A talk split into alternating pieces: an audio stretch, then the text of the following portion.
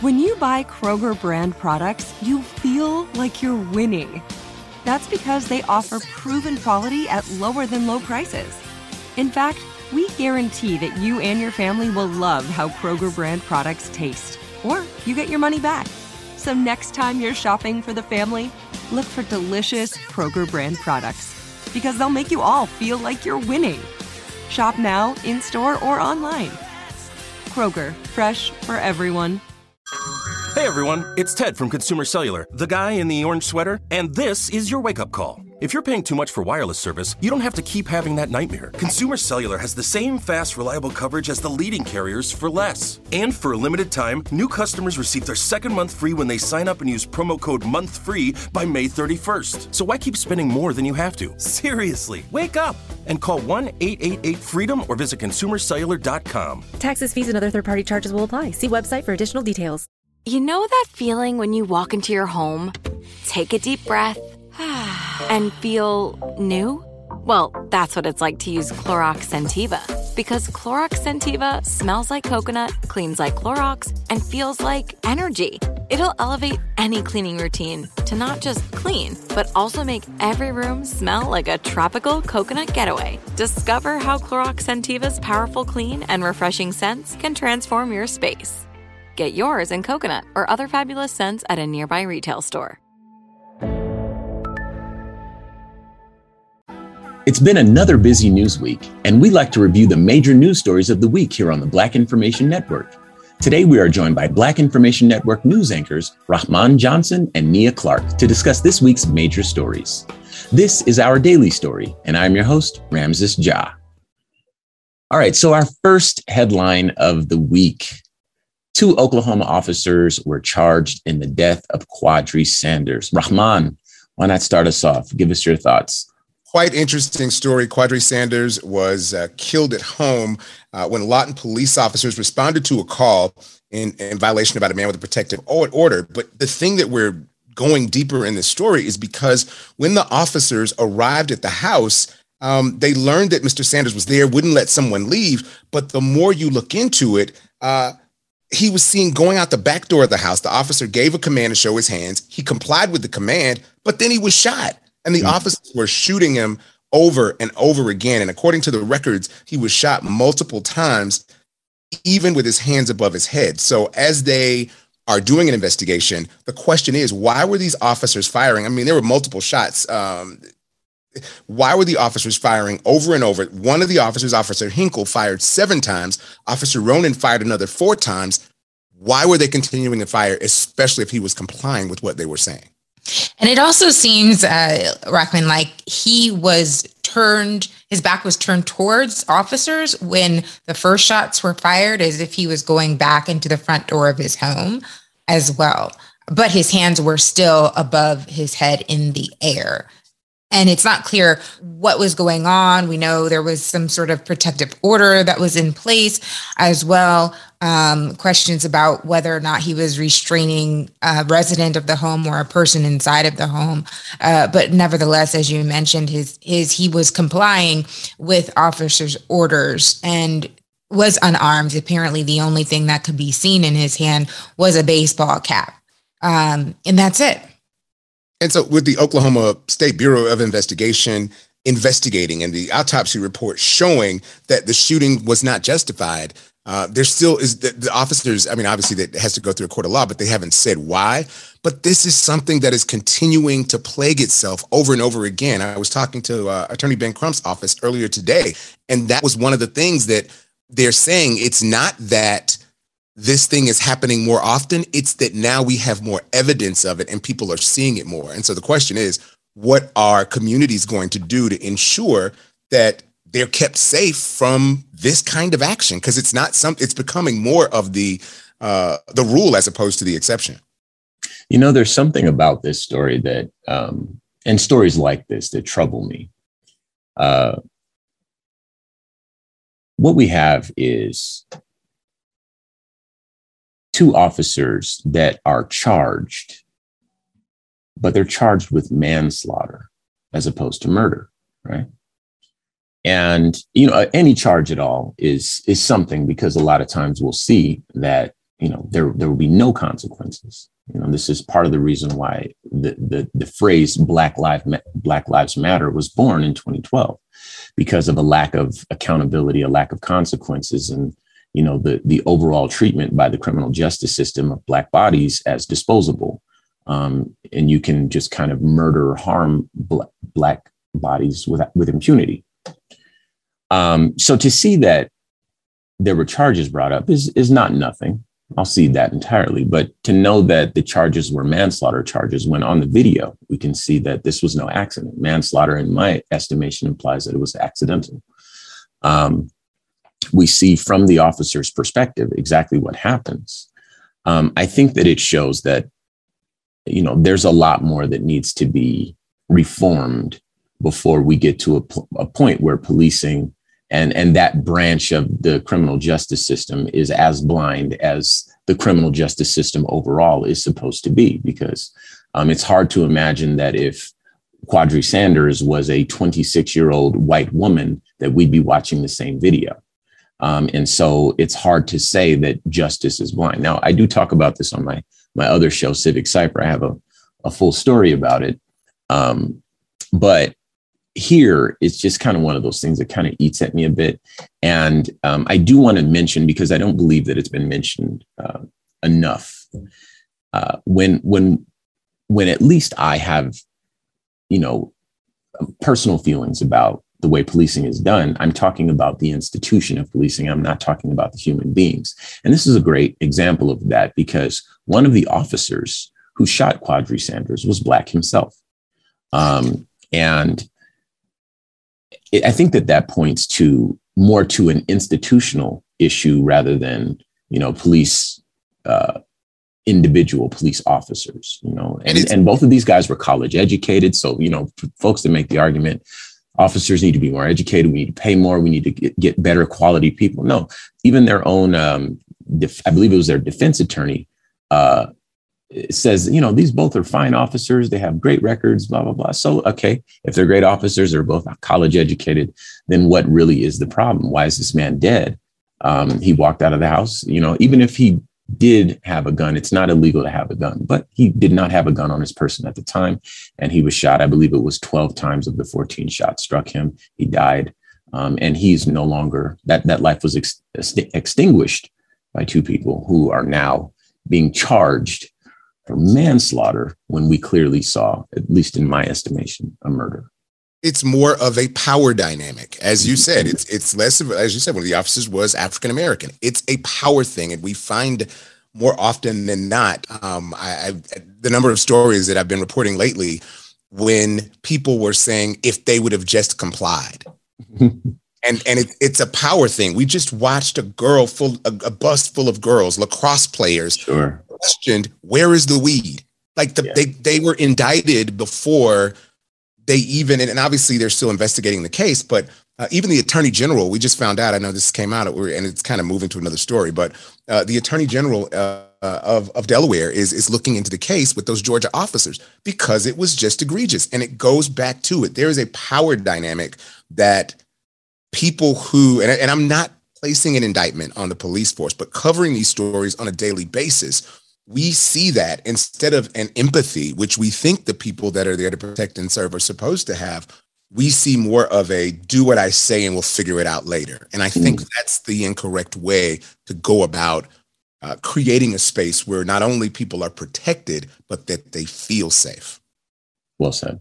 I think also that we're talking about different scenarios and situations for different police departments. So you're right. In some instances, it's a power issue. A lot of times, when we see cases, though, with, for example, predominantly white police departments, and we hear stories or allegations about systemic racism within the police department, that's indicative of a culture, mm-hmm. right, of discrimination within the, the police department.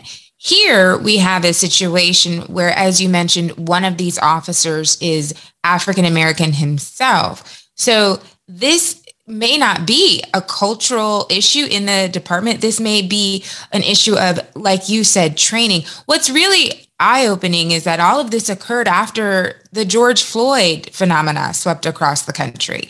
We're talking 2021. This was not 2019. This is not 2018. This is not 2017.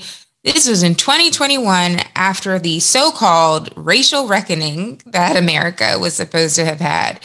And so we have to ask ourselves what is being done in light of the response from not just people in America, but all over the world to the uh, overuse of force. And then the other question I have is why 12 shots? we see in other countries that officers in other countries are able to disarm suspects without guns. So even if you were going to use a gun to disarm this suspect who was unarmed, but if you were under the impression, as I think the officer said they were, that the suspect was armed, why not one shot? And then why shoot to kill?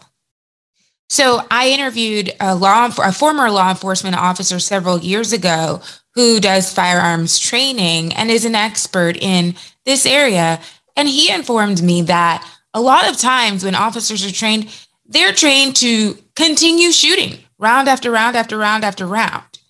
And that's a problem. And he, as a former law enforcement officer who was not Black, who was not Black himself, he admitted that is part of the issue is the training, the relationship that officers are taught to have with their guns. You know, there's something interesting there because, um, you know, to your point, there's a lot of folks that believe that better trained officers will make the difference. You know, this is an argument that persists. I call it a zombie because it just won't die. Um, and we learned from Kim Potter, another person who fortunately was charged. Unfortunately, she what got what I believe to be a slap on the wrist for um, uh, executing Daunte Wright on the side of the road there. Um, but she was not only well trained, she was responsible for the training um, of the other officers. And so this argument, and then we see officers are well trained. There's been more training and more training over the years of police officers, and yet we still see this um, happening, particularly particularly to Black and Brown people. Um, so that's another myth that persists that training somehow makes a difference, or, or education, or or uh, cognitive bias training or sensitivity, those sorts of things. And I think to your point, Nia, there's something going on with the culture where training is not impacted in, in a meaningful way, or at least meaningful enough to satisfy us and our community because we keep experiencing the same hurt. We keep reliving the same traumas. Um, you know, these are not perhaps family members, but they are part of our extended family. For us to watch Quadry Sanders get executed, I'm sure that we all felt something a little bit more personal than just the average viewer. You know, if we're Black, you know, and we see this happen, then, you know, it's not too far uh, off from us, ha- from happening to us or in our family. And it creates this idea that, you know, the world hates us. You know what I mean? I, this is, and this is not true for everyone, but I've kind of come up against that a couple of times. And, you know, speaking of which, there is this culture within policing that kind of contradicts the narrative that the country has about them. And I find this to be um, infuriating because you can't have it both ways. In other words, the police can't be scared right? They, I was, I feared for my life. He had something in his hand. I couldn't, I didn't have time to make out that it was a cell phone, or in this case, a ball cap, you know? Um, and I shot because I was afraid for my life. I was afraid. I'm afraid. I'm afraid. I'm afraid. And it's hard to think when you're afraid. And the training, I took all the training, but I was afraid. And you never know until you're in the moment. I was afraid. And then there's this narrative that exists that these guys are heroes. They're brave. They're the first responders. And again, I'm not anti police. I know it sounds that way, but I do recognize that in order to push police and all institutions, indeed, to be better than what they are today, which is fair. I want to be better than I was yesterday. I want to be better than I am today, right? That we need to be critical, especially in places where there's a loss of life. And when we can see systemic loss of life, you know, uh, then we probably need to be critical of those institutions. And so um, things like this just kind of bring it to the forefront for me. Um, but you know, we've spent enough time talking about this. This is just a recap, so we'll move on. Um, Roe v. Wade also was in the headlines uh, with the Supreme Court um, on the on the brink of striking down this uh, landmark decision that's been law for the better part of 50 years in this country. So, Nia, why don't you give us your thoughts on, on what you've been reporting so far this week? Well, what was striking to me initially within 24 hours after the news, less than 24 hours after the news broke, was the wave of various sentiments that swept across the country. I would almost say erupted right out of communities people pouring into the streets to protest, kind of like we haven't seen, you know, in recent months. And I don't know what the calculation was of the person who released the draft, uh, but it is clear that it has certainly changed the political landscape currently and potentially uh, will impact the upcoming midterm elections. That said, it is also pretty interesting because just today I reported on a story about Spain set to consider legislation to expand abortion rights. Whereas here in the United States, our Supreme Court is potentially poised to uh, do away with rights that you said have been uh, our rights for the better part of half of a century. Mm-hmm. And I wondered what people outside of the United States are thinking about what is happening in the United States mm. as we start to see not just even abortion uh, become an issue that shows how nothing is guaranteed none of our civil liberties are guaranteed. It, I, it almost seems as if they're always er, open to the interpretation of whoever sits on the court. And we've heard from some lawmakers that they'll start with abortion and then they'll start rolling back what have historically been seen as more liberal or progressive laws. Interracial marriage is what I heard. gay marriage. Yeah, gay yeah. marriage, interracial gay marriage, well, marriage. Yes those sort of things. So it is interesting. Is it a foreshadowing of other rolling back of laws to come? Or is it going to just be this issue? And where do, where, whereas America was once seen, I think, as a beacon of hope for a lot of people who subscribe to, you know, I guess pro choice ideology but also just of expansion of rights. I wonder if other parts of the world are seeing us and our laws contract as opposed to expand. I think as well, Nia, when you when you look at it, I kind of come at, at, it from a different point of view. Clearly, we all want to know who the leaker was, uh, who, who, the deep throat of the Supreme Court is, so that we mm-hmm. can have some context um, and to, to see why they actually did it. Um, and and of course, that the, the, Secret Service uh, has not the Secret Service that are charged usually with protecting the court are now doing something they're not used to, and that's doing an investigation. So I'm just curious to see if they'll even find who the individual was. But I'm looking at this from another point of view. Um, it's so interesting how conservatives have spent a lot of time, and I'm not going to come down on either side of the fence. I'm, I'm, being as objective as I can, but conservatives have talked so much about judicial activism. And they talk about, you know, judges aren't supposed to make the law, and there's got to be, act, you know, these are activist judges. And in people's want to become members of uh, the uh, sit on the federal bench or to be a member of the Supreme Court, it's almost this pick me, I'll do what you say, and they lobby for it with these. Um, you know, here is are my beliefs on issues like this, and you know, when you look back, I saw a great report as I was doing some research the other day when uh, most of the Supreme Court nominees, including Justice Thomas, talked about established precedent and about not wanting to overturn established precedent. And that has completely gone out the window. And so that's the one thing that supposedly enshrined is the the lack of judicial uh, activism and it seems as though for whatever reason the conservatives are feeling that they must find ways to be active and and this is again as you said Nia um, and as we discussed a slippery slope because if you start with telling a woman what she can or cannot do with her body then it goes into telling whomever what they cannot do not can or cannot do, not just with their body, but in their lives, with their children. And it's really a slippery slope that does not allow us to protect the true freedoms that America is supposed to enjoy. Black Information Network news anchors Rahman Johnson and Nia Ham Clark are here with us discussing this week's major stories.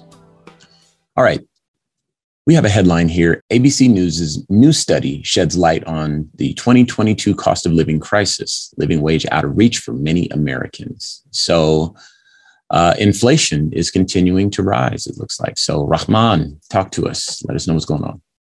Well, I mean, the, the stories that I've covered, uh, one of the things that are are coming to bear, uh, we talked earlier, of course, about the abortion situation, and, and being that this is the Black Information Network, and we talk about things that are indicative uh, to the Black community. Um, I will say that that Black people have been working to help each other. Uh, mm-hmm. In the mm-hmm. abortion debate, uh, I did a story about Black women uh, who were coming together to help other Black women get to resources that can help them take care of their pregnancies or or to to help them with whatever reproductive health issues they were having despite issues and laws that were coming down in the state on the inflation side the same thing is happening there are community gardens and food banks that are popping up. Mm. But what we understand for sure is that disproportionately African American people are being affected when it comes to uh, these kind of things that are happening. They're disproportionately affecting communities of color. I read uh, a story earlier today where, in most communities, 90% of these communities across the country, African Americans cannot afford to own homes in the community. And it kind of goes back to it's not that people are saying, "Oh, I don't want you to live near me." I, you know, I don't mind my community being integrated, and I don't mind you living in my community. But the question is, economically, can you afford to live in those communities? When you look at places that aren't paying living wages, as opposed to uh, the minimum wage, you got states that are blocking minimum wages for people and the price and cost of things are going up, whether it be childcare or clothing or whatever the case may be, food, basic necessities. So, the good thing that is happening is that the communities, as we have done for years and years. I mean, I was I was lecturing to a group recently, and we were having a conversation talking about the the means that uh, African American people had to go through to survive uh, things like hogs hogshead cheese and and chitlins and and you know things that were scrap meat that people of color because they weren't given anything else used to create a delicacy. You see that in a different way happening today with these community gardens and food banks and especially uh, churches are, are coming together to help people with each other. But we've got to do something even more as a country to ensure that people have the option to actually live. I had another conversation. I'll leave it on this one. This gentleman was saying in, in the city of Atlanta, this was the person that worked for the Atlanta Police Department. Some of the uh, assistants in the police department were on food stamps to take care of their children. Wow. And that brings it home. And, and the, the way that these people were able to get better wages is because they were embarrassed. They had to be embarrassed, the leaders of this particular department in one of the uh, outerlying counties uh, around Atlanta. But this particular department had to be embarrassed to up the wages because they're people that they were taking care of, that were working for them every day had to be on food stamps. Not because they wanted to, as people would say, ball out of control or have everything. They just wanted to feed their families. Sure. I think it is noteworthy that this news is coming and we're having this discussion as two uh, potentially Black Federal Reserve uh, Board of Governors may serve simultaneously uh, on the Fed board. So we know that Lisa Cook was just confirmed. Uh, and now we have news that uh, the US Senate has voted overwhelmingly also to confirm Philip Jefferson, both economists, both Black. And I'm wondering because the argument for a lot of supporters of Cook was that she can bring perspective to the Fed that was not previously there based on not only her own experience as a Black woman, but years studying economics and also how they impact Black people. So I wonder if having these two new uh, Black members of the Fed Board of Governors will impact policy, economic policy, that will in turn positively impact Black communities. When we talk about economic policy, inflation, so on and so forth, absent from the conversation often are the mechanisms that are literally built in to policy from the federal level to the very local level uh, that have worked to disenfranchise and to dispossess and to disadvantage Black people for decades. And so, yes, a lot of, you know, what if what is happening currently with the economy is exacerbating pre-existing economic conditions that black communities have been facing for years. I live in Queens, New York. Uh, not far from me is an area, a predominantly black area. And in fact, this area and at least one time had the largest number of black homeowners in the country. Mm. That's a lot, right? It's a lot of black homeowners. But what happened during the recession? So many of them lost their home because we then learned they were victims of predatory lending. And so when we look at current economic policy and current economic conditions, it's important that we also look at historical factors that are then being exacerbated by current conditions and demand that our lawmakers and our policymakers write legislation that addresses all of that, right?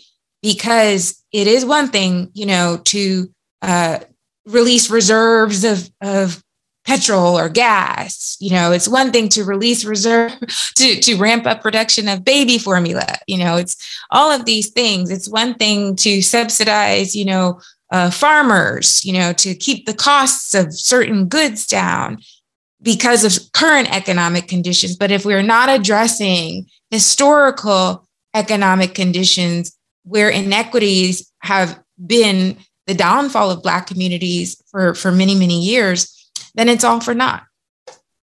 I appreciate you saying that. And and speaking of the uh, baby formula shortage, this is our our final headline for this episode. So the White House is working 24/7 to address the supply crunch uh, of baby formula, um, and it has dropped 40% since April. So um, let's talk a little bit more about that. Nia, you first. What a nightmare. what an absolute nightmare uh, for for mothers, for parents across the country. My heart breaks, honestly, especially because when you're a mom and a mom of a newborn, you know, you're already trying to hold it together. Um, the last thing you need is to be wasting a whole tank of gas in your car searching for baby formula, which is what we've been reporting on here at the Black Information Network. You know, mothers who have gone above and beyond to try to find formula to feed their children. So we know that this started as a result of contamination concerns at Abbott Nutrition, which is a huge manufacturer of baby formula. Um, Yes. And so we do know the White House says they are working with large manufacturers to ramp up production. Is it going to be enough? And how bad is it going to get? And who is being impacted the most? I want I would love to know. I know it might be a little too soon, but we have seen women of and mothers and, and fathers for that matter of all colors you know talk about this issue but i would you know i'm a little worried you know about communities of color where resources are already scarce um, And we need to make sure that if production is ramped up on baby formula, that the resources are going to be distributed fairly and equally throughout the country uh, to the site of where the most need sites rather of where the most needs are. You know, I think this goes a little deeper. So here's, I want to take us back.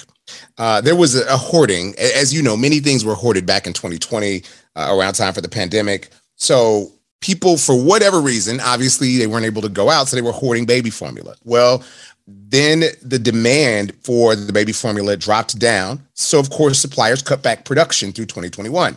So now they need more formula. But here is the issue I think more than the baby formula being ramped up here, there is there was an FDA regulation of formula that says because uh, there's baby formula that comes from other places, of course.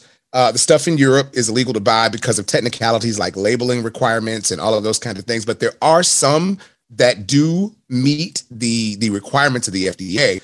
But it's less, and, and I and I I'm going to go out on a limb here, but it's about trade the US policy restricts the importation of formula that doesn't meet the FDA requirements, right?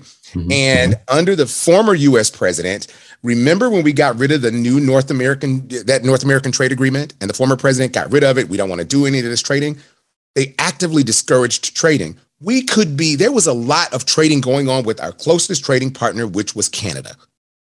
Canada there were opportunities when we we didn't realize and economists said it pundits talked about it. Um, when when we ended that agreement, there were people that said it would have implications that would go on for years and years. This is one of the implications.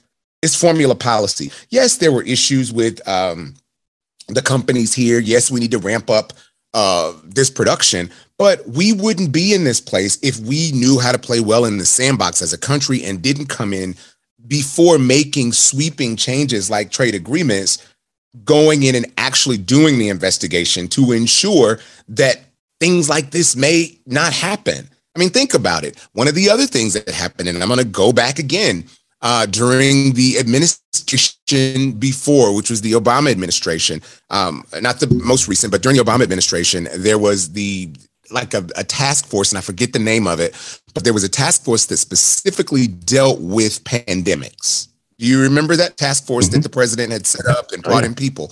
One of the things that the former president did was to abolish that task force when he came down. Yeah. And you can look at history and see that almost every hundred years, there's some kind of major pandemic that happens, right? We can look back throughout history and see that.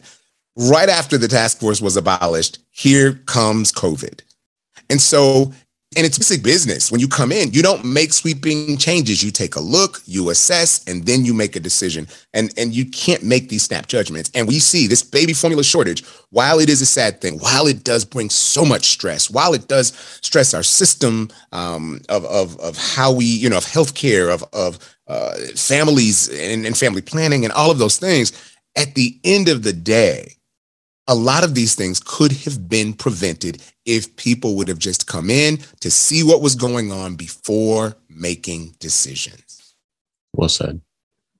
Well, thank you both very much for your insight. Once again, our guests today are Black Information Network news anchors Rahman Johnson and Nia Clark. This has been a production of the Black Information Network. Today's show was produced by Chris Thompson. Have some thoughts you'd like to share? Use the red microphone talkback feature on the iHeartMedia app. While you're there, be sure to hit subscribe and download all of our episodes. Follow us on all social media at Our Daily Story Podcast. I am your host, Ramses Ja. Join us on Monday as we share our news with our voice from our perspective, right here on Our Daily Story. This show is sponsored by BetterHelp. It's a simple truth. No matter who you are, mental health challenges can affect you, and how you manage them can make all the difference. That's why everyone should have access to mental health support that meets them where they are and helps them get through. BetterHelp provides online therapy on your schedule. It's flexible, simple to use, and more affordable than in person therapy.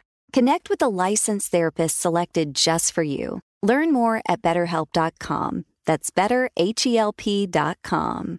If a new house is on your wish list in the next five years, grow your savings faster and experience your dreams with an Ohio Homebuyer Plus account from Kemba Financial Credit Union. A savings account specifically designed to save for a new home where you can earn 7% APY, a $500 matching bonus, and a $1,500 mortgage closing cost credit. Learn more at Kemba.org. Offer expires March 31st, 2025. APY equals annual percentage yield. Restrictions apply. NMLS 292230. Equal housing lender. Federally insured by NCUA. Nobody wants to outlive their money, but it happens, especially for women. That's why Gainbridge offers the Parity Flex annuity, designed for women's unique retirement needs, with flexible withdrawals plus a guaranteed lifetime income benefit that keeps paying you even if your account balance is zero.